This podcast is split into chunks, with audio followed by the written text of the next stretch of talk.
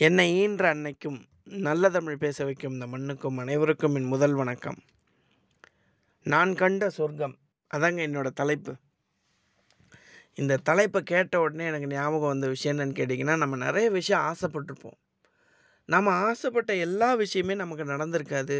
ஆனால் நம்ம ஆசைப்பட்டு அது நமக்கு நடந்து அதை நம்ம அனுபவிச்சிட்டோன்னு வச்சுக்கோங்களேன் அதில் கிடைக்கிற சந்தோஷம் இருக்குது பாருங்கள் அதை விட ஒரு பெரிய சந்தோஷம் எதுவுமே இல்லை அதுதாங்க நம்ம கண்ட சொர்க்கமே. அப்படி என்னதான்ப்பா கண்ட? சொல்லி தொலைப்பா அப்படின்னு நீங்கள் கேட்குறீங்க புரியுது. அது என்ன விஷயம்னு கேட்டிங்கன்னா சின்ன வயசுலேருந்து நான் அந்த ஏபிஜே அப்துல் கலாம் சாரை வந்து நேரில் பார்க்கணும் அவர் எல்லாமே சிம்பிளாக இருக்காங்கன்னு சொல்கிறாரு அவரை நேரில் நம்ம பார்க்கணும் அப்படின்னு எனக்கு ரொம்ப நாள் ஆசை.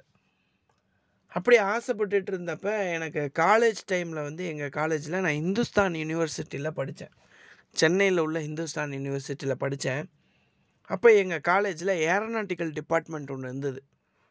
இந்த ஏர்க்ராஃப்டோட இன்ஜினு அந்த ஏர்க்ராஃப்டோடைய பார்ட்ஸ் எல்லாமே ஒரு லேபில் தனியாக வச்சு அந்த ஸ்டூடெண்ட்ஸ்க்காக நடத்துவாங்கன்னு நாங்கள் பார்த்துருக்கோம். அந்த லேபை பார்க்க வர்றதுக்காக அப்துல் கலாம் சார் நம்ம காலேஜுக்கு வராரு அப்படின்னு சொல்லிட்டாங்க.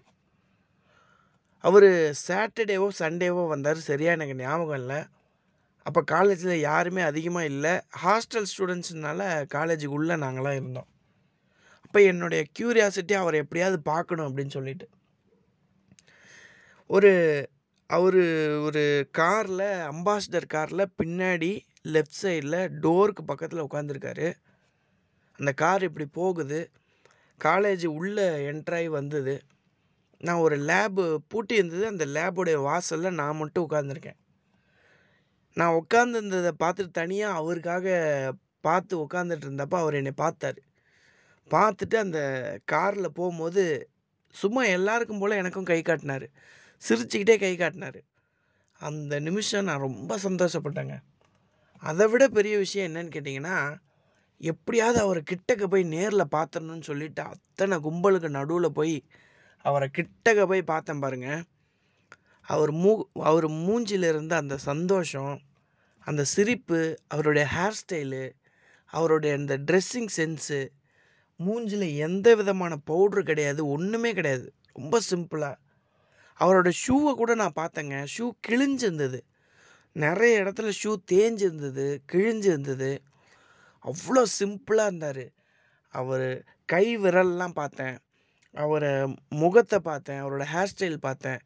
அவரை ஒட்டு மொத்தமாக இன்றைக்கி பார்த்த நாள் இருக்குது பாருங்கள் அந்த நிமிஷம் இருக்குது பாருங்கள் இன்னமும் எனக்கு ஞாபகம் இருக்குது அதுதான் நான் வாழ்க்கையிலே கண்ட மிகப்பெரிய சொர்க்கம் என்று நான் சொல்லுவேன்.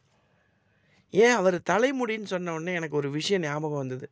ஒரு ஸ்கூலுக்கு போய் ஸ்டூடெண்ட்ஸ் கிட்டே பேசிகிட்டு இருக்கப்போ ஒரு ஸ்டூடெண்ட் வந்து அவரை பார்த்து கேட்குறான். ஏன் நீங்கள் முடியெல்லாம் வெட்டவே மாட்டிங்களா? சலூனுக்கெலாம் போகவே மாட்டிங்களா? அப்படின்னு கேட்டான். அப்போ உடனே அந்த பையனை கூட்டு மடியில் உட்கார வச்சுட்டு ஃபென்டாஸ்டிக் கொஷின் ஃபென்டாஸ்டிக் கொஷின் அப்படின்னு சொல்லிவிட்டு அந்த பையன்கிட்ட ஒரு விஷயம் சொன்னார். அது என்ன விஷயம்னு கேட்டிங்கன்னா இங்கே பார் தம்பி நான் உன்னைய பார்த்தேன். உன்னுடைய முடி வந்து பச்சை பசேல் என்று நெற்பயிர் மாதிரி நிமிர்ந்து இருக்குது. ஏன் முடியை பார்க்குறேன் நல்லா வளர்ந்த விளைந்த விளைச்சல் மாதிரி படிஞ்சு இருக்குது. ஒரு மனிதன் வளரும்போது உன்முடி போல் நிமிர்ந்து இருக்க வேண்டும்.